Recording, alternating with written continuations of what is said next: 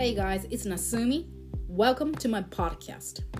On this podcast, I share my ideas, thoughts, and feelings to give you some inspiration so that you can enjoy your bilingual and bicultural life.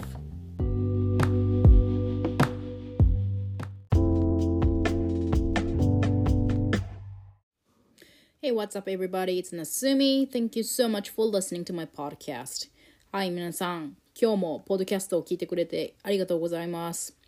What's up with Nasumi?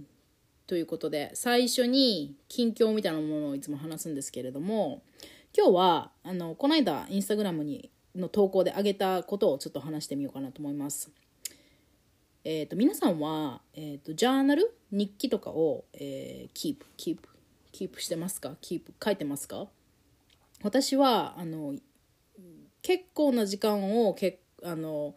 日記スラッシュジャーナルノートブックと過ごすんですけれどもというのはもうなんかそれが習慣になっちゃってなんかやらなきゃとかそういうのじゃなくってとにかくうーんまあ私結構すごい多分もともとすごい考える人だし感じやすい人だからあのいろんなことが中中にあるんですね。中にあるからそれをまあちょっとでも吐き出さないとあの頭が忙しいしまあ世の中のママとか忙しくしてる皆さんはそうだと思うけれどもこうああれ買わなきゃとかあれしとかなきゃとかあれを覚えときおかなきゃとかあそこに電話をこここの日までにかけなきゃとかそういうことが結構多いもんでまあそういうのをとりあえず書いておくとその脳のスペースが脳の容量がちょっと空くからあのそういうのでちょっと楽楽をしたいというかなんていうの？まあ、そのマネジメントですよね。その脳みそマネジメントとしてあのジャーナルジャーナルあをジャーナルをつけるというかあのそういうねメモメモを to do list みたいなのを書く書いたりとかあとはまあこういうことを感じたっていうこともいろいろ書いたりとかあそうそうインスタの方の投稿にまとめたけどどんなこと書いてるかというとまあその to do list の他にもあの出来事の記録今日このことが起きたよとかえーそこから気持ちを吐き出してみたりとか、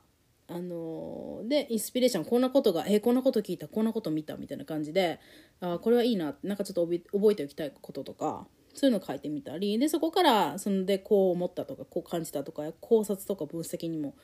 及ぶこともあれば、まあ、そこから自分と向き合ってちょっと内観してみたりとか、まあ、その他にも夢日記っていうのもあのずっと書いてますね。ずっとあの結構私夢にね出やすいタイプ？みたいでなんかいろんなこうヒントが夢の中に出てきたりとかあのまあ一番大きいもので言えば子供の名前まで夢に出てきたっていう経験もあるから夢っていうのは結構私頼りにしているというかヒントにしてるんですね。自分のこの深いところを探るあのヒントにしているところがあってでなんかそういう私が意識があるから多分そういうのがもっとこう夢の中に出てくるっていうようなこう循環になっていると思う。多分夢のことをあんまり価値を置いてない人は夢もそんなに覚えてないだろうしそんなところにヒントなんていうのも見つけにくいと思うんだけどまあそういうそう信じるところがある信じるところがあるとそこからなんか来たりしますよね。っていう意味で夢日記をつけたりあとは私あのワードプレイをしたりとか書くことライティングっていうのが本当に好きなのであの詩を書いたりとかショートストーリー書いたりとかそういうことをしてるんですね。でこあので periodically 定期的にあのそのジャーナルの整理っていうのをしてっていうのはあのまあ何冊目っていうのが分かんなくなっちゃうんですよね。ずっと書いてるんだけど。でその分かんなくなっちゃうしちょっとあっち置いたりこっち置いたりして何冊かこうこうスキャターしちゃうからそういうのを整理する意味でもちょっとしないといけないなと思ってやっててでそれでねそのなんかまあジャーナルのその山を見ながらですねあの今多分47冊目ぐらいだと思うんだけどでまあその何ジャーナルをねなぜあのまあおすすめはしないかな。もう本当別にそこに価値を見出さない人は全然しなくていいと思うんですけど。まあ英語も同じくね。私結構結構ドライというかそこに価値を見出すならやればいいと思うけどそんなのが別にやんなくていいって思うんだったら別にしなくてもいいと思ってるんですけどね。あのまあ楽しいよって思うのはその何年も前の自分の心の中っていうのがすごくやっぱり鮮明に具体的に書けば書くほど鮮明にこう思い出す出すし、まあ、忘れているようなことでもああそういうこともあったなってこうちょっと思い出せるしあのそうですね。そのまだ10年20年のことも昔のことってやっぱり今の自分とはだいぶ違うから人って毎日変わっているしもう本当にアップデートをされているされてこう常に変わってるっていうのが自然な形だと思っているので、まあ、もちろんその、まあ、1年も違えばだいぶ違うわけですよね。だからその10年20年も前の自分っていうのは結構もう別人みたいな感じだからその思考の仕方も感じ方もまあいる場所とか状況も全然違うことが多いと思うしでなんかそういう自分あ自分ってこういう場所にいたんだなっていうこう再確認ができるっていうのもあのいいなと思うんですよね。でなんかそこの成長が見えるっていう言い方は私はあんまり好きではないんだけれどもまあ自分の変化が見やすいその言葉で全然残してないよりかは見やすいかなって思う。うん、ですよね。あのまあ、もちろん写真とか動画とかで最近の人はきっと残すと思うし、まあ、私たちがそのねあの10代の頃とか20代の頃っていうのはそこまでそういうあの習慣がある人は少なかったと思うんだけどでもそれでも私もねこの間ね実はこのジャーナルに加えてあの過去の写真と動画を整理するっていうことがあってねなんか最近過去を見せられてるのよすごく。でそのクリスがそういう作業をしていってでなんかすごく懐かしくって。って一緒にこう過去行ったキャンピングの動画とかを見たりとかしてでやっぱりその写真とか動画ってこう残るものっていうのはあの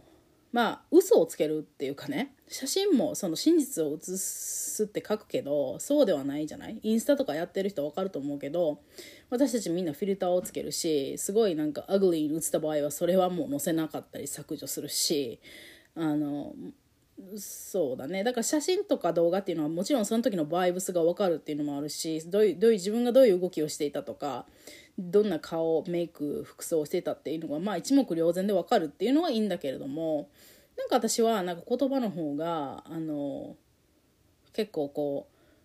う自分の本音を書いていることが多いのでそのフェイクできないっていうところまあ言葉もフェイクするんだけどね。するんだけどでもなんかその自分とジャーナルとの対話っていうこうその写真とか動画みたいに誰とシェアするっていうものでもない。もう本当に自分とジャーナルだけの対話っていう意味ではすごくすごくあの正直な気持ちが書かれていたりするからあの結構好きなんですよね。であのそうそう。だからねあのジャーナルおすすめおすすめ おすすめうんそういうことをそういう自分をもっとこう見たいなとか深めたいなって思う人にとってはすごくいいツールだと思うしあのもちろん私のライフコーチに来てくれてる人はあの感じるジャーナル内観ジャーナルっていうのをあのやってねっていうふうにお願いするんですけどもちろん強制じゃないけどねあの本当できない書けないっていう人もいるのであのまあそれは人によりけりなんだけれどもでもまあ書いてみるとね人って本当にねあの見えることがね多いんですね。これは本当にそうであのあのそうだからあそうだね。ちょっとメインの方でも話したいので ここら辺でちょっと置いとくね。WhatsApp としてはそうそういうね整理をして過去を見つめるというあのオプチュニティが、ね、ありましたのでね。なんかやっぱそういうタイミングの時ってあるよね。なんか過去を見せられるタイミング。何を意味しているかは I'm not really sure. I think it depends on how I take it. Alright. Okay, here we go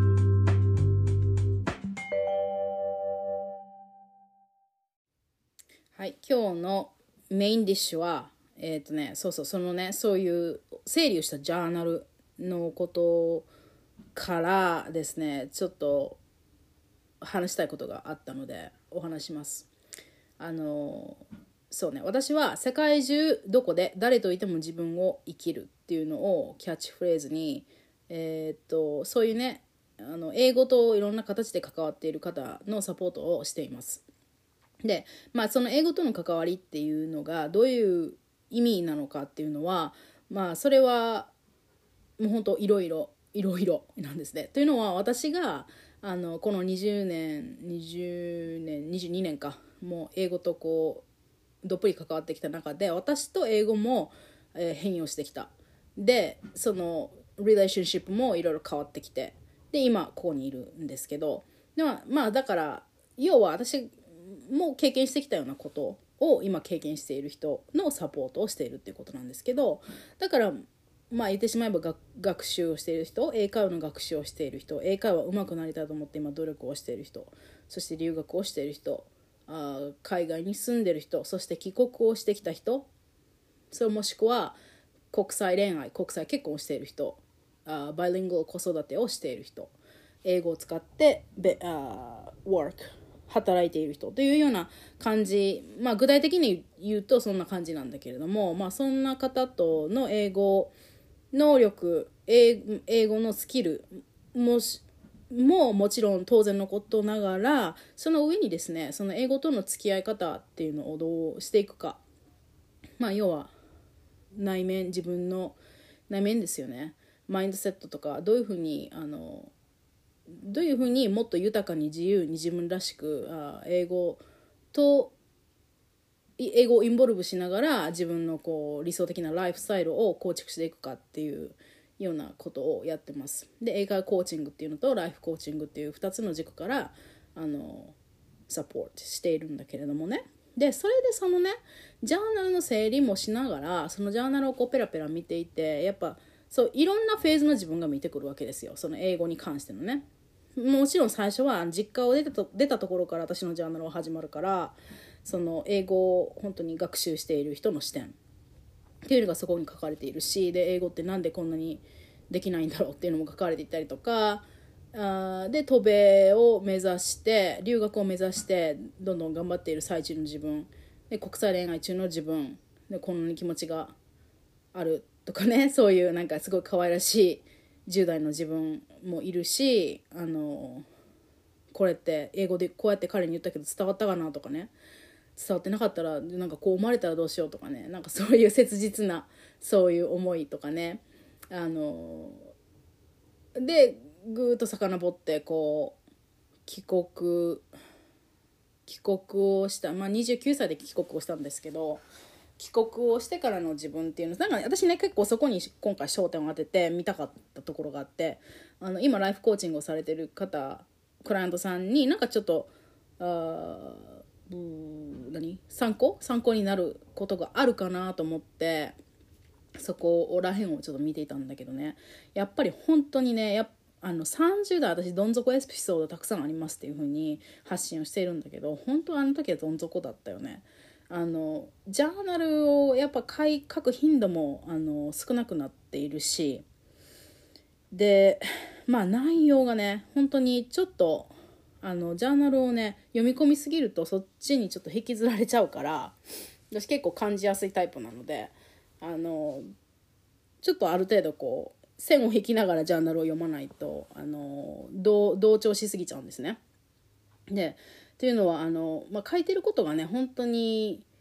あのまあ毎日とにかく調子が悪い体の調子が悪かったから体うん体まあ精神心もそうなんだけど体もすごく調子が悪くてもういろんなところが悪かった、まあ、そのパニック発作を毎日起こしていたような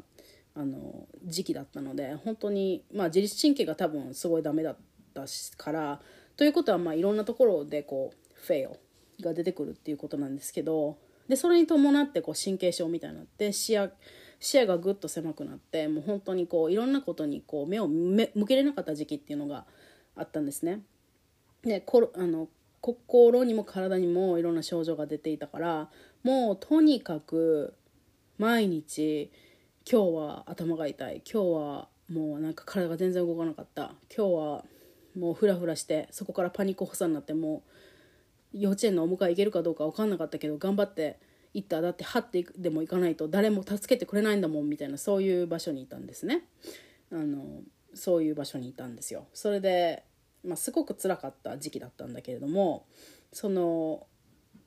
その英語ライフっていう意味でもうここは結構重要ポイントでその英語とライフを共にするっていうのはね常に海外に行くっていうようなことも起こるだろうしもしくは海外から帰ってくるっていうことも起こるっていう前提だと思うんですよね。そのからあの英語ができる英語を本当の意味で使えるっていうことにおいてまあビザとかの問題もあるだろうけれどもモノリンガルの人よりかはそういう確率そういうことが起こる確率が高くなってくるんですよね人生において。だから本当にライフチェンジングなあのなんて言うんだろうそういう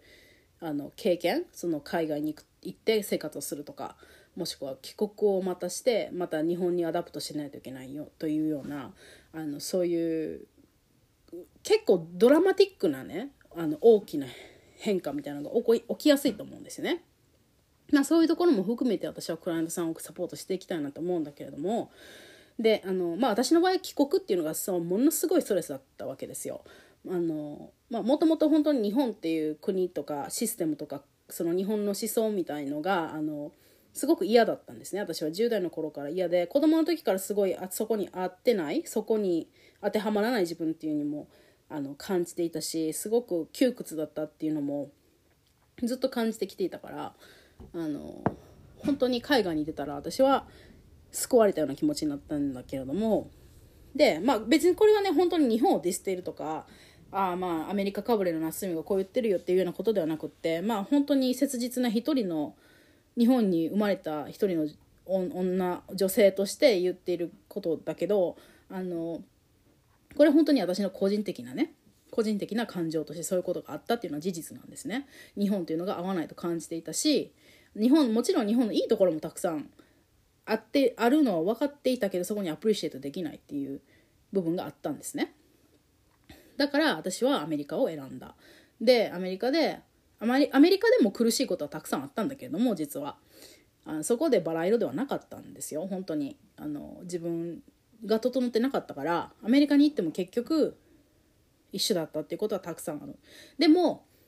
でも環境がやっぱり違っていたし人々のリアクションが違っていたしあの私がやっていることに対してのリアクションっていうのもまだ違っていたからそこで救われることはやっぱりあったんですね。日本でいるとはやっぱり違う。であ何を言うとしてたかというとそうそんな私がね日本に帰国してきたっていうのは本当これは大層なことなんですよ。大層なあの大きな出来事ででまた日本でこう暮らさねばならないってなった時にあの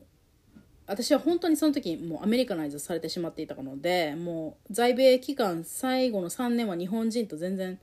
あの日本語も使わないようなちっちゃい町でいたのでね本当にアメリカナイズされてたというかアメリカナイズされ逆に言ったらアメリカナイズされないと生きていけなかったんですね。あのにそのもうそういうアメリカの田舎のちっちゃな町であの仕事もして結婚生活を送ってそこに馴染んであのそこそこに生活があったからもうそうやってしないと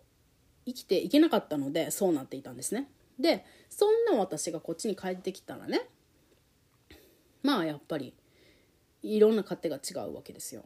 その20代をアメリカで過ごしたから、まあ、大人としてこういろんなことをするのにねアパートの契約したりとか水道引いてもらったりネット引いてもらったりあまあいろんないろんいろんな生活のいろんな面が違っていたわけだからまあ苦労苦労するよねそりゃ。うんでまあそこでねまたそのサポーティブな家族みたいなあの存在がいたらまた違っていたんだと思うんだけれども「It's okay it's okay to take time」って言ってくれたらよかったんだけれどもまあ私はそういう存在もあのなかったのでそれでねまたそのジャーナルの嫌なところ 嫌なところって言ったらあれだけどっていうのはなんかそういうのもやっぱり具体的に思い出されるわけですよそういうエピソードが書かれているからね。まあ私はそれも含めてあの今は良いと思っているんだけれどもやっぱりそういうすごく苦しかった時のエピソードとかも書いてあるわけですよ。それでね私忘れていたんだけど ジャーナルを読むまでも忘れていたんだけれどあの実家にちょっと住んでいたんですよね。その帰国直後っていう時に。半年ぐらい多分住んでたんだけど半年弱かな。あの半年も、うん、まあまあ anyways いたわけですよ。な数ヶ月。でそこでねやっぱあのなんかすごい家族会議が開かれたと。あの夏美が夏美がちょっとおかしいから。あの子はちょっとおかしいからっていうので家族会議が開かれてであんたのその話し方？話し方が悪いとかこういうふうな話し方でこういうふうなジェスチャーをしていたりとかね。そういうあのしていたらあの日本人に受け入れられないからもう即やめてほしいと。あの言われたわけですね。でなんかその親親親まあそうだね。うんそうやってまあ主に親にそうやって言われたわけですね。うん、であのまあ果てはねその話しかかったがどうのとかその何？態度？アティチュードのことですね。アティチュードがどうのって私は別にそんななんていうの？偉偉そうにしてやろうとか思全然思ってない。そんな思そんな風なこと私思う人間じゃないんでまず。なんかそういう風なところそういう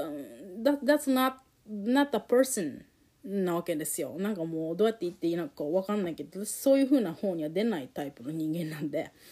そうそうやってしてこうあの攻撃してやろうとかね。なんかすごいアメリカから来たんだぞ偉いだろみたいなそんなそんななんか私そんな考えもしてないわけですよ。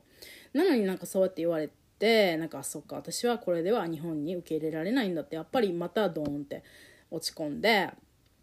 あのまあその日本で実家でいる間はずっと、まあ、そういうふうなことを言われて生きてきたから私は日本私は人には受け入れられないんだっていうのを信じて18年最初の人生の最初の18年生きてきたのでね。また一緒のことが繰り返されたわけ。結局は。だから帰国してきてね。実家でいるとやっぱりそういうこと言われる。であのまあ果てはねそのジャーナルに書いてあったんだけど私の声の質がとかなんか声の質が偉そうとか言われてもなんかもうそんなそんもうどないどないもできないじゃないですか。もうごめんみたいな。なんかもう本当だからねなんか分かります？なんかそうやって言われると本当にねこうあの声も出なくなっちゃう。私声出なくなっちゃうんですよ。あのすごく萎縮が激しくなるとあ私人に受け入れられないんだなとか人に嫌われちゃうかもとかなんかそういうのがあると私声が出なくなっちゃうのね。出るんだけどここの喉元で止まっちゃうっていうことが多いしあと不安症になってた時もこのヒステリー級って言ってここの喉にねなんかがあるずっとある気がしてなんかそれを吐き出せないみたいなようななんかそういうあの身体の症状が出るんですけどでもそうなっちゃうのよ私。そうそういうふうなこと言われるとそうなっちゃうからあのでねそうそのジャーナルでそうやって書いてあってもうどうしようみたいな私これから日本で生きていけるか生きていける気がしないっていうような感じで書いてあってすごいあの気持ち的に苦しんでいてでその時期でねあとまたその近所のねじいちゃんみたいのがねすごいなんか化粧変えた方がいいとかね。なんかすごい言ってくるわけ。なんかねみんな私もねそうやってね ねこうやってなんか被害妄想になるんだけど みんな私をそう受け入れてくれないってなるんですよ。もうなんか本当10年でもね10年近くその海外で暮らした人がもう変化してないわけがないんですよね。今考えるとね。今考えてみるとその日本を離れて何もう何年もあの海外で生活していた人が絶対そこの文化に馴染まないとそれはそれでそこの国で生きていけないから無理な話なんですね。それをずっとジャパジャパニーズのままにねやってたらそれはそれで不幸っていうかねその現地の言葉も学べないまま現地の友達も作れないまま現地で仕事作れないままっていうのもそれはそれですごいおかしな話じゃないですか。ででも向こう海外でそうそういう風に馴染んで帰ってきたら違和感日本では違和感が出るっていうのはまあ仕方ないじゃない？特に最初のうちは。そうなるじゃない？だって服だってカバンとか靴だってやっぱ海外で現地で調達したものを持って日本に帰ってきているわけでもちろんメイクだってそうだしその髪型だってきっとそうだしなんかずっとずれてるっていうのはそれはもうしか致し方ないことなんだよね。うん、だから、う、なんかそそれはそれで私結構ひどいなって そのジャーナルを読みながら思ってて。でまあそういうなんかでもそういうね細かいところをねあの何て言うんだろう。そういうところで私たちの心ってつまずくっていうかまあ私の英会話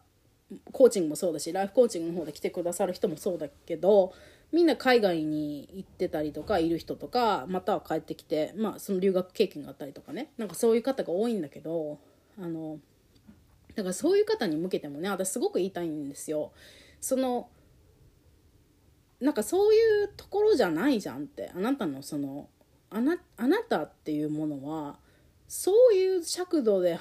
何て言うのいい悪いとかこっちが上とか下とか日本にいるから日本人らしくいなきゃいけないとかアメリカにいるからアメリカらしくいなきゃいけないとかそういう問題じゃないじゃんってすごく言いたいんですねだから私はその文言に世界中世界中どこで誰といても私らしく自分らしく自由に生きるっていうのは本当にそこなんですね。だから日本にいようがどこにいようが日本なんか他の人と馴染めなくってもですよ。仮に。仮に馴染めなくってもあなたがあなたの声を聞いて生きてればそれでいいだいいじゃないって私は思う思うんですよね。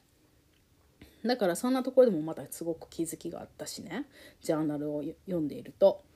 なんか本当にねあもうなんかまあ、特にその自分が経験してきたことだからすごくその気持ちとしてファーストハンドで分かるわけですよね。そういうのを本当にねあのもっともっと発信していかないといけないなってなんかちょっと思った。うん、それでねその他にもその30代その帰国のその帰国のストレスのすごいそのバーって落ちた部分がありでねまあ今は私結構安定して生きているんですけど気持ちの上でも。まあそれいらんなことあるんだけどもだよ。あのまあそんな当時みたいなことはないわけよ。その毎日パニック発作が起きてとかローカルのバスにも乗れなくて。もう苦しく苦しくなってっていうようなことはないんだけどそのねどうやって私ってこうそうやってシフトをねしてチェンジしてきたんだろうってこうジャーナルを見ながらね考えていたんですね。だからねやっぱりあのー、まあ帰国した直後はそういうストレスの話体の不調の話が多いんだけど34ぐらいからもう本当にもう落ちるとこも落ちてるから私。あのもうとにかく変わりたいっていう方にあのマインドがシフトしてるんですね。っていうのが見え見えた。うん、であのというのは本当にねもう自分自分がもうなんでこんな風なめちゃくちゃなことになってるのか全然分かんなかったんですね。あのいろんなところで話をしているけどそうやってパニック障害を起こしたり対人不安心気症を起こしたり顔はもうめちゃくちゃかぶれてあのもう本当にね私もうすっごい嫌だったんですけど顔だけがもう真っ赤にかぶれててたんですよ。その顔の皮膚がポロポロポロポロ落ちてですごい薄くなってたんと思うんだけどあんなことも本当にね後にも先にもあれあのあの数年もう数年でも年単位であれ起こったのね。そんな1週間とかじゃないのよ。もう年単位で起こってもう本当に嫌だったんですね。もうどこ行っても顔って見るじゃないみんな。であのほっぺたこの両ほっぺ以外はもう真っ赤になっててでしかも目とか腫れてたしもう本当にねなんかもうななんていうんだ顔顔にね顔顔に薬品薬品やけどおったみたいな感じになってたんですよ。だからあのまあもちろん皮膚科に行ったんだけど皮膚科に行ったんだけどもうどこの皮膚科行ってどんなアレルギーとかの検査こういうパッチテストの検査とかもうどんな全部使ってる使ってるその化粧まあでも化粧水なんて使えなかったんですけどね。痛す痛すぎて。もうその当時は痛すぎて使えなかったんだけどそういうのとかあとあコンタクトのあの洗浄液ね。あのあれあれも含めて全部検査したんだけど何にもこう出ない出ないんですよね。結局原因不明であのでねもう結局ステロイドステロイドを毎回出されてあのっていうのでそれで病院でそれを処方箋出されてで薬局行くでしょ？そして薬局行ったらねもうねもう薬剤師の方がねすっごいもう でもうギャスプするんですよ私の顔見て。で皮膚科の薬局もでもやっぱりこんなひどい人は見たことないんだなっていうのがすごく分かったの。もう本当にすごいすごかったから症状が。あのもう本当に毎日泣いてたんですよね。あのでなんかすごい心の優しい薬剤師さんの方が一回ねもう先生の言うこと聞いてちゃんと塗ったら治るけんなってすごい言ってくれてあのあもうありがとうございますって思いながらも私ってそんなにやっぱひどいんだなってすごい思ってもうで赤ちゃんがいる赤ちゃんとか幼児の年齢だったんですけどねうちの子たちが毎日児童館にやっぱ行きたいし子供は行きたいしで公園とかでもやっぱ遊びたいじゃない？でもね公園とかで遊ぶその晴れの日に行って遊ぶともう顔がもう痛くて痒くてもうこうやってサングラスをかけてこう、ま、当時その当時コロナの前だったからこうマスクではないんだけどこう日よけのねこう目目の下まで隠れるようなこういうのつけてね本当にやっていったんだ行ってもねもう痛くて痛くてもう本当に痛くて泣いてたんですよ毎日。もう辛くても泣いてたけども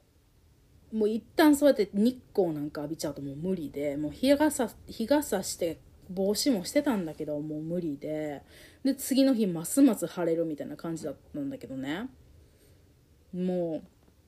うでそうなんかもうそういうもう心も体もボロボロだったんですよ。で私一生このままなんかな。もう一生このままだったらどうしても子供子供となんかお日様の下で遊べない人生なのかもしれないってすごくそういうことも思ったしなんかクリスもなんか本当にクリスともどこにも行けない。もう旅行とかそんなのも行けない人生なのかもしれないってすごく思ってあの本当になんかこう楽しめない何て言うんだろう家族と一緒に楽しめない自分っていうので罪悪感もあるしなんかこん一緒こんなのだったら痛くて辛くてもうどうしようってすごいもうもう失失望というかもう希望が見えない状態ですよね。そうそういう風になってたんだよね。で、あれ何の話をしてたっけ？顔の話をしたらちょっと飛んでしまった。そう。で、そういう風な、フェーズ、もうだから本当にね、今思えばですよ、こういう心身の状態っていうのは全て、まあ、私の、私の、まあ、そう、本当にね、いろんな原因があると思うんだけど、いろんな原因があるんだけど、私がちゃんとやっぱ理解してなかった。私が自分のことをちゃんと理解をしてなかったし、自己需要、そのままの自分を受け入れるっていうことができてなかったし、その上に帰国のストレスっていうのがねそういうのがあってなんかその家族からもダメ出しを食らうっていうのが本当につらかったしあのでそれからあのもう本当に子育て子育てのストレス子育てもちゃんとしないといけないってやっぱ思ってたからなんかそういうのがもう全部がドワーってきてあの数年は本当にどん底地獄だったんですよね。でそこで変わってきたのはやっぱりありのままの自分をそのままに受け止めるっていうようなというようなフレーズがこうジャーナルにあの頻繁に出てくるようになってなんか「What if this is really the truth?」っていうところ。なんかこれが本当にそうなんだとしたらどう What if? ですよね。なんかそういう私も多分そういうのをマインドとか心の自分を受け止めるとかねあのあ受け入れるとかっていうのってどういう意味なんだろうっていうそう心の本を読んだりとか勉強し始めてた頃だったからなんかそういうあのフレーズにやっぱ出会っていたんだと思うんだよね。でそういうあの what if, what if that's really the answer っていうのにあのちょっと足を踏み入れつつあった。でそこそこからやっぱりね変わってきてますね現実が。もう本当に30代だから前半はすごいどん底までビャーっていったからもう生えがるしかない。もう something has to change. Something just has to drastically change っていうところになってそういう what if ありのままって何？受け入れるって何？っていうところになってからでそこから少しずつね変わってきた。変わってきたっていうのが何かっていうとまあ気持ちの自分の気持ち自分の家での気持ちとか家族に対する態度とかもそうだしあとはパートナーシップクリスに対するあの怒りみたいのがあの深い信頼になっていったりあ喧嘩の頻度が減っていったりとかあとまあ多分どんな人の目に見てもクリアなのが社会的なこう立場の変化っていうかね。そういうもう本当に鬱みたいな状態ですよね。30代のそういう顔がかぶれても毎日毎日不安でっていうどこにも行けないっていうような状態からあの少しずつねもう、えー、でもでもだいぶかかったよ。本当にあのえっ、ー、とねだから30 38か。38歳。だからもう本当に結構かかってるかかってる。38歳の時に仕事あ私外に仕事に出ても出てみたいって思えた。思えてそうあの学校のねあのあ国際交流室っていうアジアからの留学生をサポートする仕事にあの自分から応募できたっていうとこですよね。でそこから自分のビジネスを立ち上げこのねコーチングのことをできるようになったっていうのがそれが何何歳 ?30?4040 か。40だからやっぱそういう時間はやっぱりかかっているけどでもちょっとずつねそうやってジャーナルを見てたら自分のその変化が見えたんですよね。あだからやっぱこういうところだなって思った。あのそのライフコーチングをしてクライアントさんでね来てくれる方にもあの言う言うんだけれどもやっぱりそのじ自分を理解していくことっていうのが本当に最最初の一歩で自己自己理解自己需要っていうのがあってでそれから思考がねだんだん変化していくんですね。その私私がこうやこうパああごめんごめん私がジャーナルでねそうやってやってきたたどってきたステップみたいに、まあ、最初は本当にこういう困困っていることがあってでもういい方にこう一歩踏み出せない。まあ私の場合は本当にマイナスのマイナスから始まっているからあれですけど普通の人はもうちょっと上かなって思うんだけどだけれどもあのそそういうところから始まってでそういう思考のシフトが何ら何何かしら起こるわけですね。私の場合だったらありのままの自分を受け入れるってどういうことだろうってそこから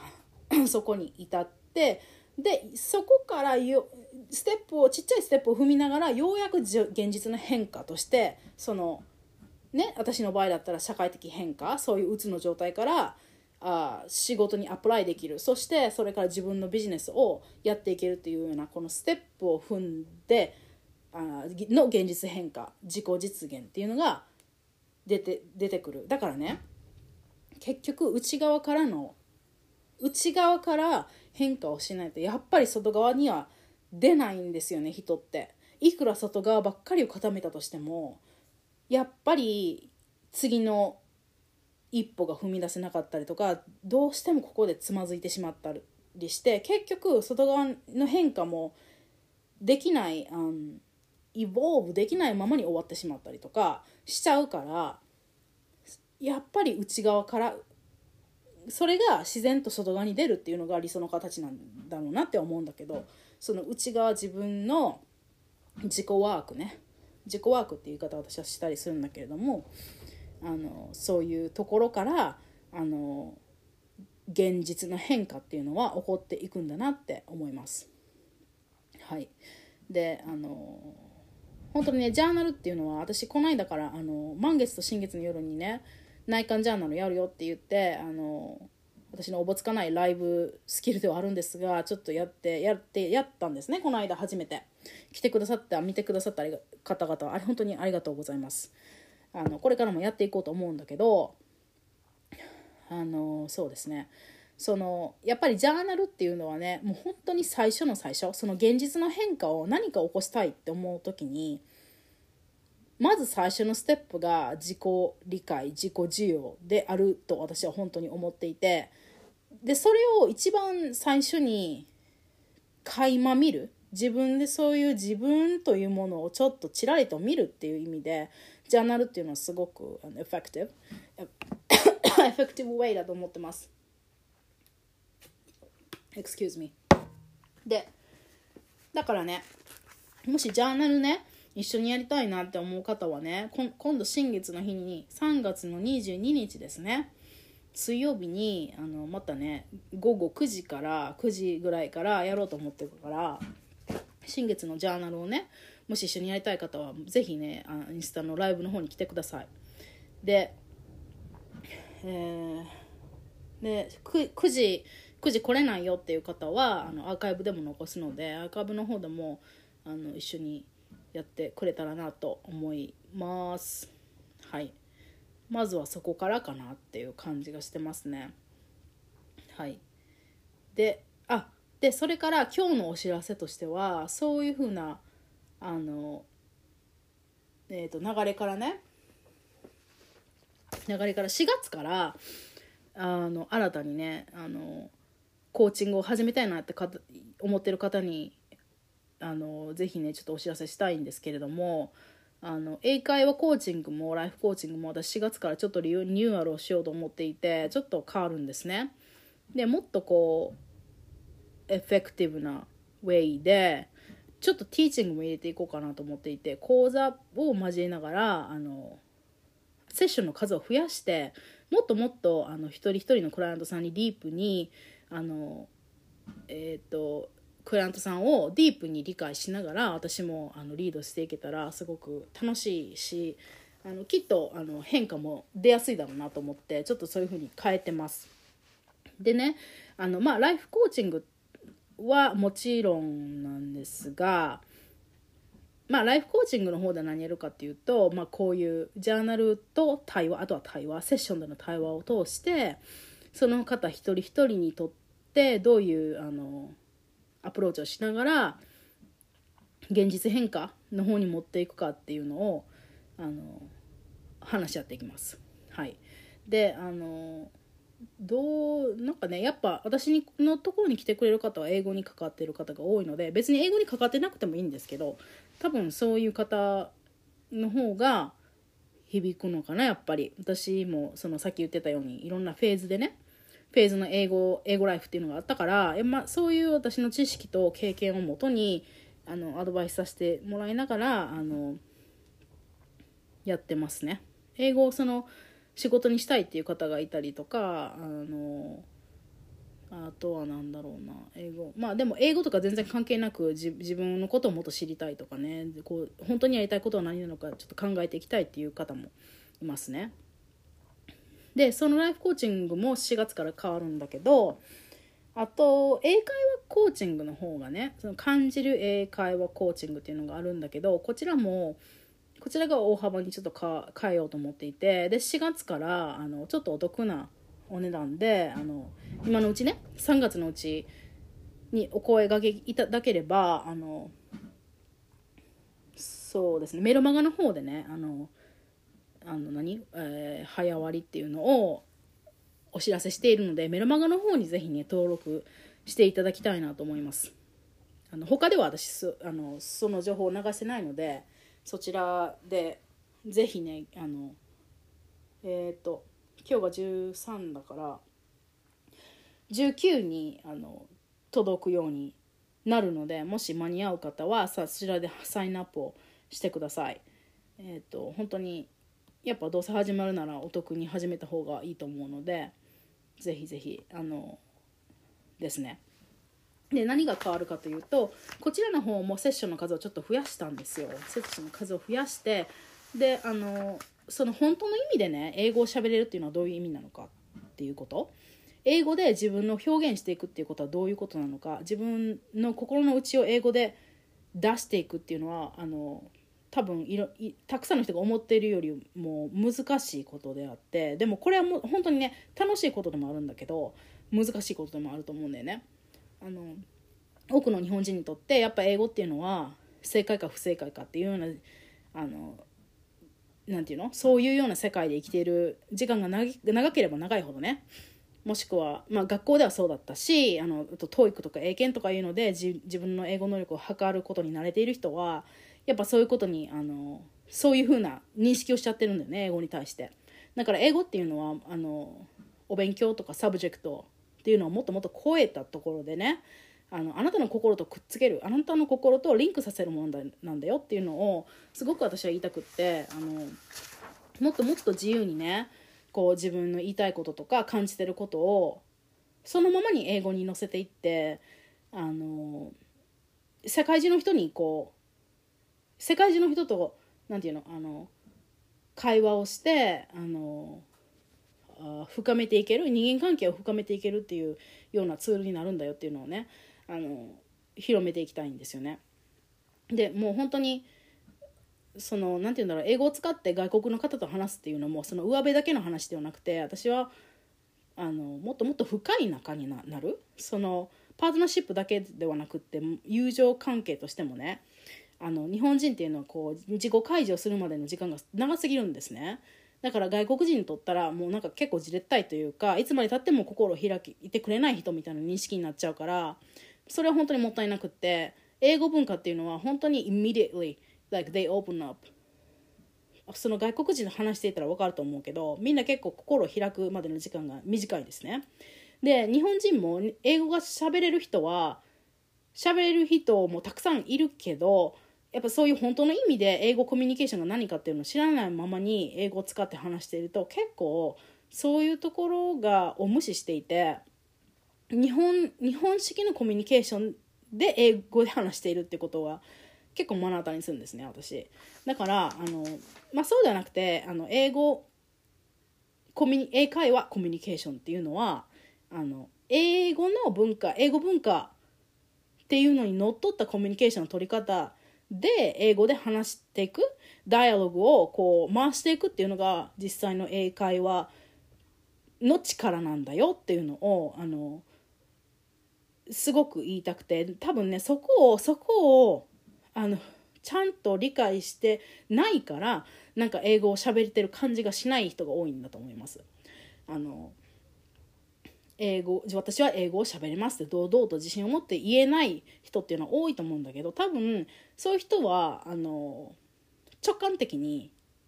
あのそういうところに気づいていて英語っていうものに落とし込めてはいるんだけれどもコミュニケーション自体が英語コミュニケーションじゃないっていうところにどこかで気づいていてだから自分の中で自分の英語に違和感があったりとか自分の中で英会話コミュニケーション英語で話す時にちょっとちょっとこう距離がある？その外国人の方との間に距離があるなって感じたりとかなんかこう心を打ち明けたこう友達関係みたいのに英語だけではなれない？英語ベースではなれない？日本語だったら友達作れるのに？英語ベースだったらそういう人ができないっていうのもそういうところだと思うんですよね。だから本当の意味であの英語を喋りたいって思う人に対してねあのこのコーチングはあのあってあのそういう気持ちにねどんどんこう春春に向けてなっているっていう方は本当に This is a great opportunity for you と思っているので4月からもしあのこの Max English 感じる英会話学ぶから使う上本当に英語をやりたい人向けのあの映画英会話コーチングなんであのもちろんまあやってるのは私なんでねそのマインドセットの部分とかあのそういうのももちろん教えていくし一緒に見ていくからあのぜひぜひねあのご活用くださいまし。はい、こちらの方もあこちらの方もあ言ったかさっき。のあのお得な価格っていうのをメルマガの方で出してますのでね。あのぜひあサインアップしてください。そしてもしあ間に合わないかもと思った方でももしあのメルマガの方を登録いただいてあの私に連絡いただけたらあの we, we're gonna we're gonna do something あのその早割り聞く場合もありますからあのぜひお伝えくださいはい今日はね長くなっちゃったでも Thank you so much for listening ですねはいあで以上かなはいだと思います OK Thank you so much for listening Bye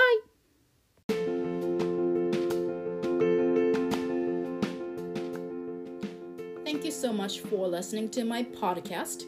I offer an English communication life coaching program, but I don't offer standard Eikaiwa lessons. I use a much deeper introspective mindset work to construct the lifestyle you wish to have. My hope and mission is for all the bilingual, bicultural people like you to live more happily anywhere in the world. And the current services you can see through the Linktree link, so come visit. Thank you.